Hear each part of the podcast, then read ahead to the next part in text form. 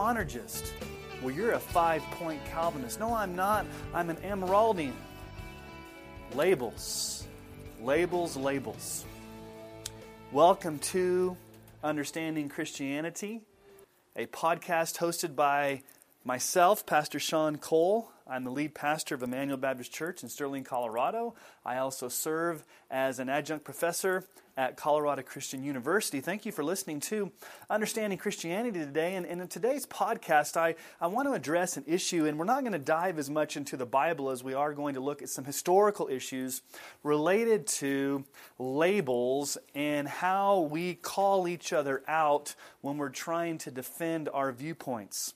Uh, there's a lot of different terms that are used to describe a person's belief system.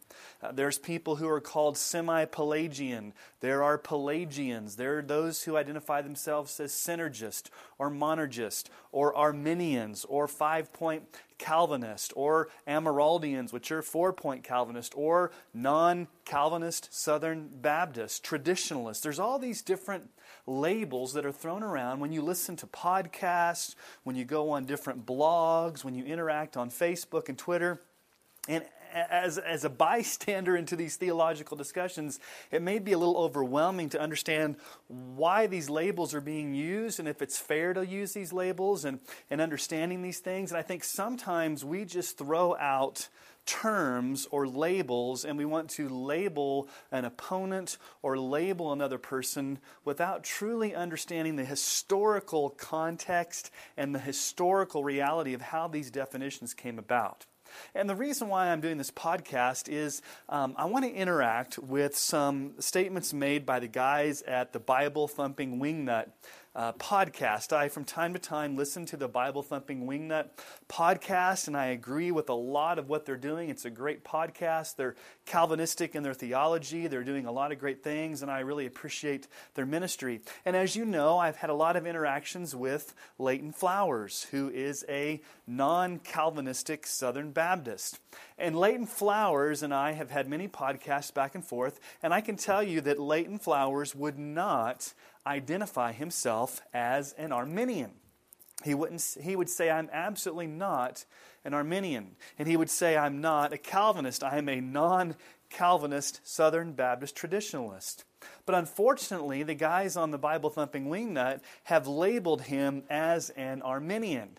And so I think sometimes we are not quite sure in the Calvinistic camp how to label those who are not actually traditionally, historically Arminian, and they're not historically or traditionally Calvinistic. They're somewhere in the middle, and that's traditionally been what the Southern Baptist traditionalist, non Calvinist viewpoint or position has been for the last 50 years or so. And so, especially those of us who are Southern Baptist and those of us who are Calvinistic Southern Baptist, we need to be very careful that we don't label others as Arminian or as semi Pelagian or as Pelagian without fully understanding those positions. So, what I want to do here is I want you to listen to a brief portion of the Bible Thumping Wingnut where they are answering a question from an email from a pastor on the issue of Arminianism and they're specifically dealing with Arminianism, and they bring Leighton Flowers into the mix, and they call Leighton Flowers an Arminian,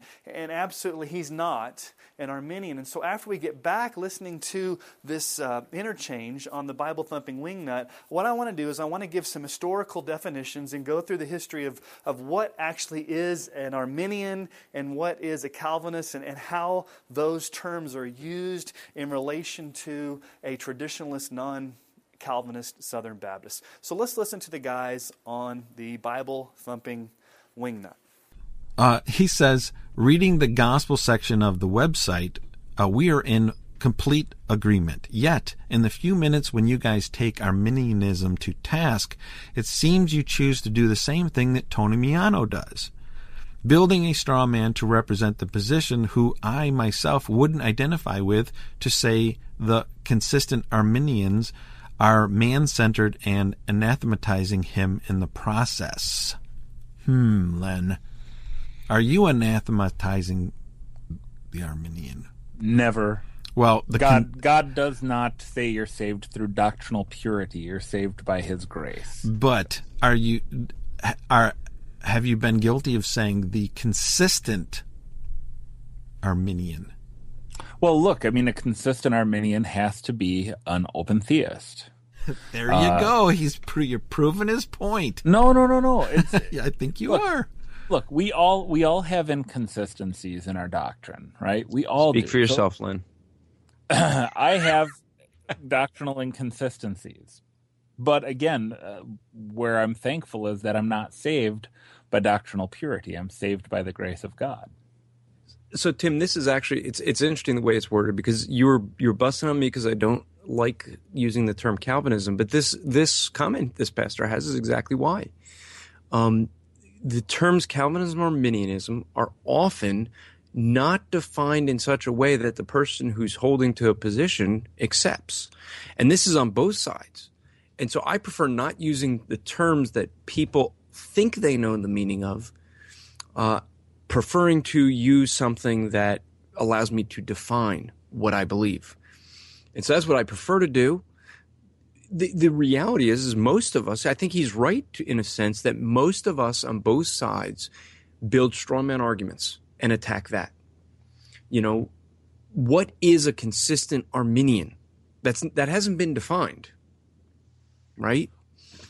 I think Len is is defining it as open theism. Well, and here's why: uh, con- because the the consistent Arminian teaching uh, denies the total depravity of man, and it has to because they affirm libertarian free will, or or as Leighton Flowers calls it, calls it uh, contra casual or contra causal free will. I'm not. I'm never quite never quite sure how he's pronouncing that. Up there you go, Um, throwing out the Leighton Flowers reference. You just Yeah, trying to get him to listen. Leit- Leighton Flowers is my friend. I think he knows that. Uh, so I'm not speaking ill of him or saying anything behind his back that I wouldn't say directly to his face. And by the way, Leighton Flowers and his attacks against Calvinism, his starting point is total depravity because he recognizes total depravity as the linchpin. It's the hinge that holds Calvinism on the door or in whatever. So, uh, or the the hinge on which Calvinism swings is is total depravity. And so, if you affirm an Ar, uh, an Arminian uh, libertarian free will that says um, man has essentially um, the the opportunity to choose the contrary, the power of contrary choice. You can choose to worship or not worship God by virtue of your own, um, by your own free will. Okay, that uh, is a is a complete denial. For example, of Romans chapter eight and John chapter one, and so let me just uh, I'll just read John chapter one. Uh, the the Arminian will want you to camp out on verse 12, but we have to move on to verse 13. It says, But as many as received him, to him he gave the right to become the children of God, to those who believe in his name. Well, see, there it says you have to receive. You just like a gift, you receive. That's that's where the Arminian will usually want to camp out.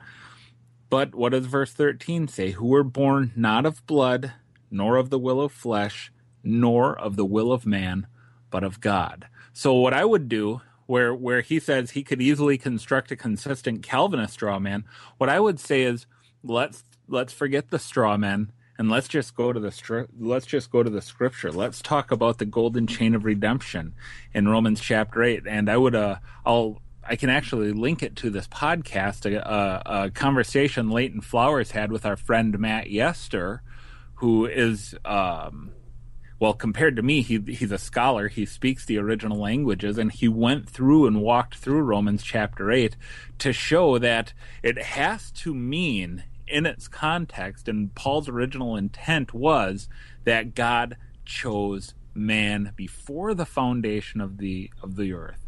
Not that man God looked through the corridor of time to see who would choose him so in a sense, I agree. Okay, let's let's forget the the construction.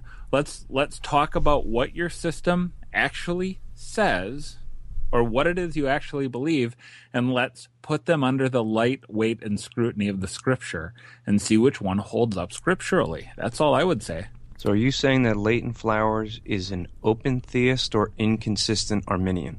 Inconsistent Arminian. He. He is he is my brother. Again, you're not saved by doctrinal uh, purity; you're saved by God's grace, and he recognizes that. He says some things that are concerning. Look, he uh, in his interview with Matt Slick, he kept he kept saying that it was because of his humility. Yeah. And he, he, you know, so there's some things that are like, oh boy, that's really concerning. But he affirms God's grace Yeah. in salvation. So So let's talk about Arminianism. Because Arminianism, in its purest form, really is in a minority view in the church today in evangelicalism. You find it in the Nazarene church, in the Wesleyan movement. Um, but really, what I would argue is that most evangelical Christians probably are more semi Pelagian, influenced by Charles Finney, than they are really truly Arminian. And so let's just talk about how this all started. Obviously, it was named after a man named Jacob Arminius. He was a student in the late 1500s, early 1600s, and he was a pastor in Geneva, later went to Amsterdam. And basically, what he did was he taught this view of grace where it, it was what was called a prevenient grace. And he disagreed with the Belgic Confession and the Heidelberg uh, Catechism. Uh, and so, basically, in Europe, in the, the Netherlands and Holland and Belgium, and what we call continental Calvinism or the continental reformers, there were the um, articles of faith that were put forth by the, the Dutch church the Belgic Confession in 1561 and the Heidelberg Catechism in 1563. And so Arminius began to disagree with the tenets in those two statements of faith. And what he did was he began to, to, to um, argue against those, and then his followers later were called the Remonstrants. And the Remonstrants, who t- picked up the, the viewpoint of, uh, of Jacob Arminius, basically publicly and formally came forth with their uh, five Arminian articles. Uh, They were called the Remonstrants. And so, historically, you need to understand that the five points of Arminianism came before the five points of Calvinism. And the Remonstrants were followers of Arminius who argued against the theology of the Belgic Confession and the Heidelberg Catechism and believed that those leaned too far in the issue of monergism or too far in the issue of God's sovereignty and election and didn't allow enough for free will and prevenient grace. And so what happened was there convened in Dort in Holland what was called the Synod of Dort. And it was basically 84 members. 58 were from Holland, the rest being foreigners around Europe from the Reformed churches. They gathered together to convene for the Synod of Dort. And so this synod lasted for a few years. It started in 1618 and basically um, lasted for, for a couple years through 1619. So for two years, they met and ironed out these details. And basically, what the Synod of Dort did was it gathered together all the great theological minds from Europe and especially from Holland to counteract the remonstrance. The remonstrance said, listen, the, the Heidelberg Catechism, the Belgic Confession, the, the actual articles of faith of, of our, our belief system are not in line with the scriptures. And so from the Synod of Dort came the five points of Calvinism as we would know them fully explained. And so I would recommend that you actually um, go online and you can find the, the Synod of Dort. The canons of Dort is what came from the Synod of Dort. And really, the canons of Dort clearly articulate what the five points of Calvinism truly are. And there's a really great book by uh, a, a, professor at um, California Baptist University named Matthew Barrett. And he's written a book called The Grace of Godliness An Introduction to Doctrine and Piety in the Canons of Dort. And what he's done is he's taken um, each of the five canons, each of the five points of Calvinism that came out of the Canons of Dort, and he explains them and talks about how these help us in our worship and help us to grow in our faith. But what I want to do is I want to draw your attention to Articles 3 and 4 of the five points of Arminianism that the Remonstrants counteracted against the Dutch church. And this was on the heels of what Jacob Arminius himself had espoused and taught. And so let me read these. The, the, the language is a little bit archaic because it's translated from Dutch, um, but these are an English translation of Articles 3 and 4 of the Remonstrants, or of the five articles of Arminianism. Here's Article 3 that man has not saving grace himself nor of the energy of his free will, inasmuch as he, in the state of apostasy and sin, can of and by himself neither thing will nor do anything that is truly good, but that it is needful that he be born again of God in Christ through his Holy Spirit, and renewed in understanding, inclination, or will, and all his powers, in order that he might rightly understand, think, will, and effect what is truly good, according to the word of Christ. Now, that's an important statement. Let me unpack that. What they are saying is that man left to himself in a state of sin is in such a condition that he is needful to be born of God and that he cannot by himself will or do anything to save himself. So if you trace historically Arminianism from its very beginnings, they subscribed to what we as Calvinists would call total depravity. They believed that the fall of Adam has affected humans so deeply and so pervasively that we are totally incapacitated from doing any good. We are, we are dead in sin. We are unable to save ourselves. We need regeneration. We need to be born again. Our will is in bondage. They believe that. That's very important because Arminians do believe in total depravity, as opposed to semi Pelagians or Pelagians who believe, Pelagians basically believe that you're born a blank slate. That basically, um, Pelagius was a monk that back in the 400s that argued against Augustine, and basically his view was that uh, that Adam's sin affected nobody in particular. And basically, Adam was a bad example, and we shouldn't follow his example, but his sin or his depravity was not inherited to his posterity, and that humans have not inherited a sin nature. There is no original sin. We're born a blank slate, and we can choose to sin or not sin based upon our environment, but there's nothing inherently evil about us based upon Adam's sin. That's Pelagianism. That's been outright denied as a heresy um, in the church. If, as a matter of fact, if you go back in time and you look at the Council of Ephesus in 431 AD, they outrightly condemned Pelagianism.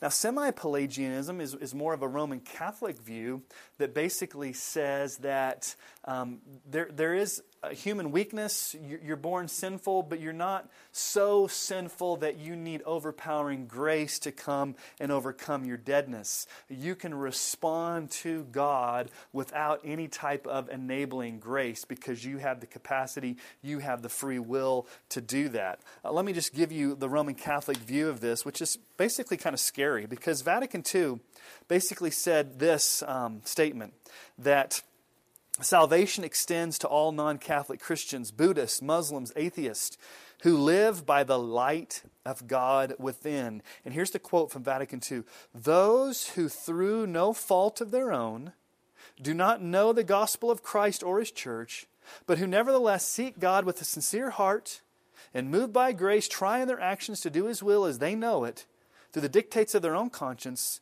those too may achieve eternal salvation.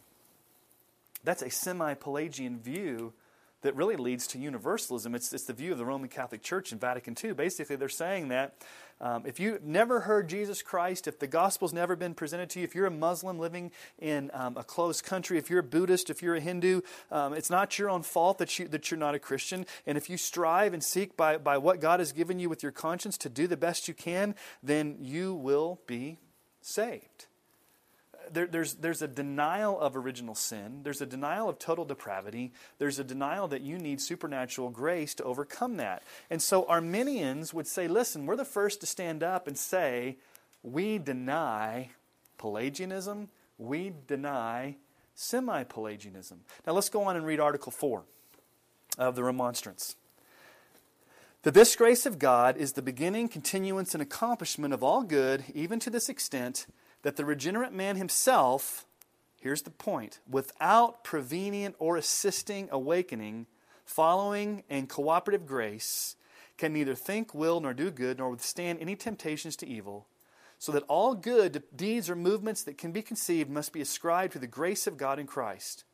But as respects the mode of the operation of this grace, it is not irresistible, inasmuch it is written concerning many that they have resisted the Holy Ghost and elsewhere in many places. Now, that's the key point. That's the, that's the huge difference between Calvinism and Arminianism. Both Calvinists and Arminians subscribe to total depravity. They describe that man is dead, that the, that the will is in bondage. Notice what Article 4 says it says that, that man by himself, without prevenient or assisting or awakening cooperative grace, can neither think, will, nor do good or withstand any temptations to evil. So, man in his state of sin has to have what is called prevenient grace or enabling grace or assisting grace. And so that's the main difference between Calvinism and Arminianism. It's really a, a, a, hair's thread difference. Because here's the difference an Arminian says all humans are born totally depraved they're born in bondage. But God gives to all humans this prevenient grace, this enabling grace that enables them to cooperate when given the gospel so that the effects of the fall can be overcome through this prevenient grace and they will have enough grace to get them over the hump of their depravity so that in the end they can choose positively for Christ. And this prevenient grace is not irresistible. It's not a sovereign regenerating grace that overpowers the will. It can be resisted. It's, it's an enabling grace, it's a helping grace, it's a needed grace. Without this grace, you would never come to Christ because you're dead in sin. But this enabling prevenient grace is given to all people, and you can choose to cooperate with that grace or you can choose to reject that grace, but you absolutely need that grace in order to be saved. That's Arminianism. So they absolutely believe in total depravity. They believe that man is dead. They believe that the bondage is in will. But they would say that God gives prevenient grace to all people to enable them to cooperate with that grace. Now, the Calvinistic view takes it a little bit differently. It agrees with the Arminian to the, up to a point. The Calvinist would say, Yes, we're on board with you, Arminian. We are totally depraved. We are totally unable to save ourselves. We lack the capacity because our will is in bondage. We can do no good in and of ourselves to bring ourselves to salvation because we are dead, enslaved, hostile to God. But where we differ is that we do not believe that God gives prevenient grace to all people that can be resisted. What we believe the scriptures teaches is that God gives sovereign regenerating grace only to his elect, and that grace will infallibly bring the elect to salvation in the sense that it, it, can't be resisted. God will save his elect, he will draw them infallibly. So it's very, very crucial that we allow Arminians to believe in total depravity and that they believe that man is incapable of saving himself and that there is the need for grace. And so it's very important that we allow Arminians to have that viewpoint and see. The problem is, is that uh, there's been a lot of labels. When, when, you just call somebody an Arminian, um, sometimes you may call them a semi Pelagian, or you may call them a Pelagian without truly understanding that a true Arminian believes that we are dead in sin. Now, let me just give you some um, quotes from famous Arminians over the, the centuries that have confirmed this. Um, John Wesley, obviously the most famous Arminian since Arminius himself, um, John Wesley says this in the works of John Wesley, quote, I believe that Adam, before his fall, had such freedom of will that he might choose either good or evil, but that since the fall, no child of man has a natural power to choose anything that is truly good. Yet I know, and who does not, that man still has freedom of will in things of indifferent nature. Now, here's the, the, the thing with Arminianism. They would say, and the way we would say it too, is that before the fall, Adam, in a state of innocence, a state of uprightness in the garden, had the power of choice to be able to choose positively or negatively based upon God's command. He had the, the power of contrary choice or contracausal choice, if you will, that Leighton Flowers uses. But since the fall, since he's plunged all humanity into a state of condemnation, in a state of bondage to his will, to, to, to the will of sin, no man now, post fall, has that ability. And so, John Wesley himself, the famous Arminian, says, No child of man since the fall has a natural power to choose anything that is truly good. And so, with that theology, which we would hold to, Wesley said the way to overcome that the way to have that natural power restored to enable you to choose is prevenient grace. God must first come with you and give you grace to enable you to get back to that state that Adam was in the garden where he had the power of contracausal free will. And that's what really what prevenient grace does. It, it takes you back to where Adam was pre fall and gives you that grace to be able to do that. And so that's how um, Wesley um, argued for um, prevenient grace against total depravity. He would also say this according to Wesley, there is a measure of free will supernaturally restored to every man. There is a measure of free will supernaturally restored to every man. That's the definition of prevenient grace. That's Wesley's definition. That the free will was not there because of the fall, and so that free will has to be supernaturally restored. And that's restored through prevenient grace given to all people with which they can cooperate with it or they can resist it. Henry Thiessen is a um, Arminian scholar. In his lectures in systematic theology, he says this since mankind is hopelessly dead in trespasses and sins and can do nothing to obtain salvation, God graciously restores all men sufficient ability to make a choice in the matter of submission to Him. In his foreknowledge, he perceives what each one will do with this restored ability and elects men to salvation in harmony with his knowledge of their choice of him. Now, that's a classic statement of Arminianism, right there, in a nutshell. He is affirming prevenient grace and the, con- the conditional foreknowledge view in one sentence. But notice what he says. L- listen to what this Arminian says. Since mankind is hopelessly dead in trespasses and sins and can do nothing to obtain salvation, we as Calvinists would agree wholeheartedly with that statement. Yes, amen. Mankind is hopelessly dead in trespasses. He cannot do anything to obtain him salvation. But notice that the prevenient grace Arminian answers this God graciously restores all men sufficient ability to make a choice in the matter. That's prevenient grace. God overcomes that deadness, God overcomes that um, bondage to sin, and He restores all men sufficient ability to be able to cooperate with that grace to bring themselves to, uh, to, to faith by choosing Christ for salvation.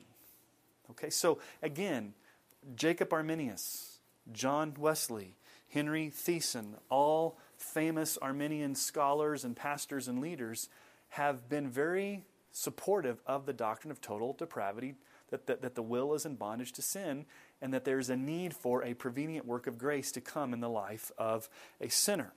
Thomas Oden is probably um, the most famous contemporary theologian, um, Arminian theologian, who has articulated this Wesleyan Arminian view of prevenient grace. And listen to what Oden writes in his works. He says this in his book, Transforming Grace Insofar as grace precedes and prepares free will, it is called prevenient. Insofar as grace accompanies and enables human willing to work with divine willing, it is called cooperating grace. Notice the definition that he is, uses there. It, it, it's a grace that precedes, so it has to come before. That's what prevenient means. And it prepares a person to be able to have the free will to cooperate with it. So he would say prevenient grace is a cooperating grace. Again, it's not an overcoming grace. It's not a sovereign regenerating grace the way we believe it that says when, God decides to save you, He's going to bring you all the way. He's going to sovereignly call you. He's going to effectually call you. He's going to regenerate you. He's going to bring you all the way to salvation if you're one of His elect. Uh, the Arminian view would say no, uh, it's a preparatory grace. It's a prevenient grace, it's a necessary grace, but it's a cooperating grace. It gets you to the point where you can have the deadness of sin overcome, but you have to cooperate. You're the final decision maker of whether you're going to accept that cooperating grace and trust Christ for salvation. It can be resisted.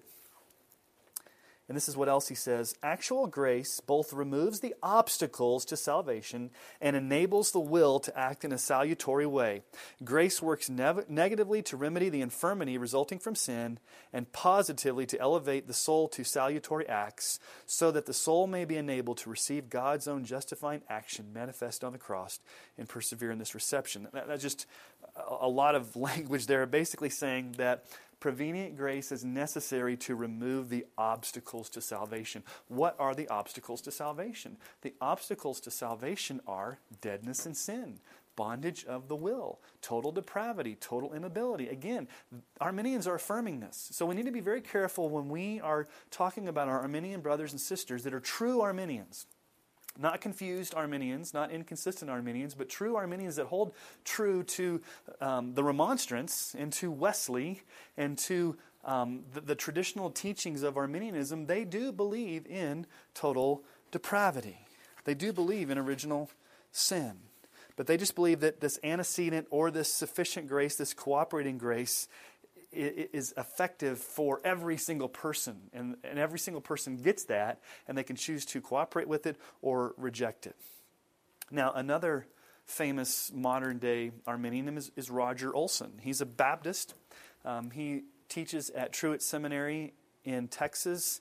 Um, he has been actually pretty um, vocal against the traditional non Calvinist Southern Baptist view of depravity because basically he says, listen, um, Calvinists and Arminians are on the same page when it comes to depravity, when it comes to man's inability.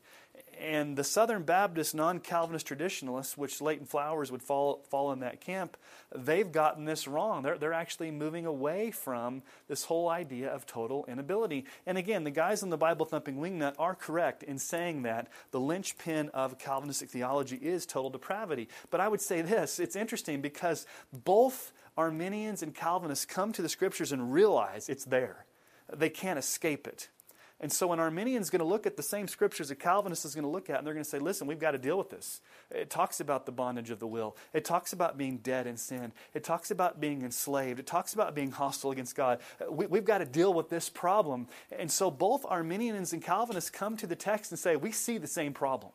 We see the same issue. Now, their answer to how it's overcome is different, uh, again, a hair's breadth difference. Again, the Arminian says the way we deal with it is prevenient grace given to everybody. The Calvinist says no, it's sovereign regeneration given only to the elect. But both the Calvinist and the Arminian come to the same conclusion about the deadness of man. Whereas the non traditionalist, I mean, the non Calvinist traditionalist Southern Baptist does not see total inability as being taught by the scriptures. And Roger Olson he said, "Listen, uh, you, you, I'm a Baptist." He's saying, and you, you non-Calvinist, traditionalist Southern Baptists are, are being inconsistent. You, are not in an Arminian camp. You're not in a Calvinist camp. You're actually, and he would say, you're actually in a semi-Pelagian camp. And he's he's making that label. I'm not sure if that's a valid label or not, because others like Adam Harwood have written saying, no, we're not semi-Pelagian. Um, and so what, what he says here, and it's interesting, he's written a book called um, Arminian Theology Myths and Realities Arminius and His Faithful Followers. And what he's done in this book is he's really tried to um, counteract a lot of the caricatures that have been um, pointed against Arminians and to say, listen, you guys out there in the evangelical world really are misrepresenting us. Let me write a book and tell you what we actually believe historically. And so let me give you a quote. This was from an interview on, um, with Modern Reformation, the guys, Mike Horton and the guys at the White Horse Inn, where he had an interview with um, Roger Olson. And this is from that interview. And let me give you the, the statement from Roger Olson on his book, why he wrote the book. He says, quote, The whole point of my book is to distinguish between those, between semi Pelagianism and Arminianism, and I agree with critics who say that American evangelical Christianity is by and large semi Pelagian in the sense that they believe we take the initiative. I call it the theology of touched by an angel. In that TV show, many times the angels would say to people, All you have to do is reach out toward God, and then He'll come down and reach out towards you. And there are songs, of course, that say much the same thing. And that's not Arminianism. Arminianism has always stressed and emphasized the initiative of God by prevenient grace. So he clarifies that whole issue. And so I think it's important for us to make sure that if we are going to label other people or call other people certain things that we really understand historically from scholarship, from history, from source documents, from the remonstrance, from John Wesley, what an Arminian truly believes. And yes, I would agree with the Bible thumping wingnut that if you do take um, Arminianism to an extreme, it does lead to open theism. But you have to realize that, um, and you can go back to a former podcast that I did where I talked about the two ditches of, of hyper Calvinism and open theism. But I gave some quotes on that podcast that even Jacob Arminius, uh, Jacob Arminius himself denied open theism. It wasn't obviously called open theism back then. And, and also Thomas Oden has denied open theism. And so, two of the greatest um, original Arminian scholar, Jacob Arminius himself, and then Thomas Oden in modern day have rejected um, open theism. So I think, I think we need to be careful when we say things like, all Arminians deny total depravity, or all Arminians do not believe that God's grace save you, or all Arminians are going to eventually end up as open theists. We need to be careful when we say that. And we also need to be careful when we say you know, Leighton Flowers is an Arminian because he'd say, No, I'm not. I'm a traditional non Calvinist Southern Baptist. I'm not an Arminian, I'm Arminian and I'm not a Calvinist. I, am I'm, I'm in a different, I'm a different category. And that's where I think it's hard sometimes for us as Calvinists, and I've said this to Leighton on his program, and, I, and I've mentioned it a few times to others, is that sometimes because the non Calvinist traditional Southern Baptist viewpoint is weak, it's inconsistent. It hasn't caught a lot of traction. They really haven't clearly articulated what they believe. They've tried to with the um, traditionalist statement. Um, some, some seminary professors have tried to articulate this. Adam Harwood um, has done that. Leighton Flowers has done that. Um, Eric Hankins and others um, who've tried to articulate that and historically, it's, it's fairly new within church history. Those of us that are Calvinists um, really have a hard time pinpointing what, what are they actually saying? What do they actually believe? Because it sounds Arminian to us. And so we automatically say, well, those non Calvinist, traditionalist Southern Baptists, they're, they're obviously Arminian. And they would deny that and say, no, we're not. And I would say they're not Arminian because if you look at their doctrine, they do not believe in the, the foreknowledge view of election. They would have a differing view on prevenient grace than an Arminian. And so I think it's very important when we engage in dialogue, when we interact with people on blogs, on Facebook, on Twitter, when we listen to podcasts, that, that we need to be very careful historically, that we don't just um, launch labels or straw men against people and not truly understand their viewpoint. And that's really what I've tried to do with Leighton Flowers by going on his program is asking him some very pointed questions and say, listen, what is it that you believe? Because I'll be honest with you, when, when I listen to Leighton Flowers and sometimes when I talk with him, I, I really can't, I really have no idea where he's getting his ideas from the text. Um, and so it, it is somewhat confusing, and there's a lot of feedback I've gotten from listeners and others that are saying, I can't really track uh, the, the, the, the thought process of where that viewpoint is coming from.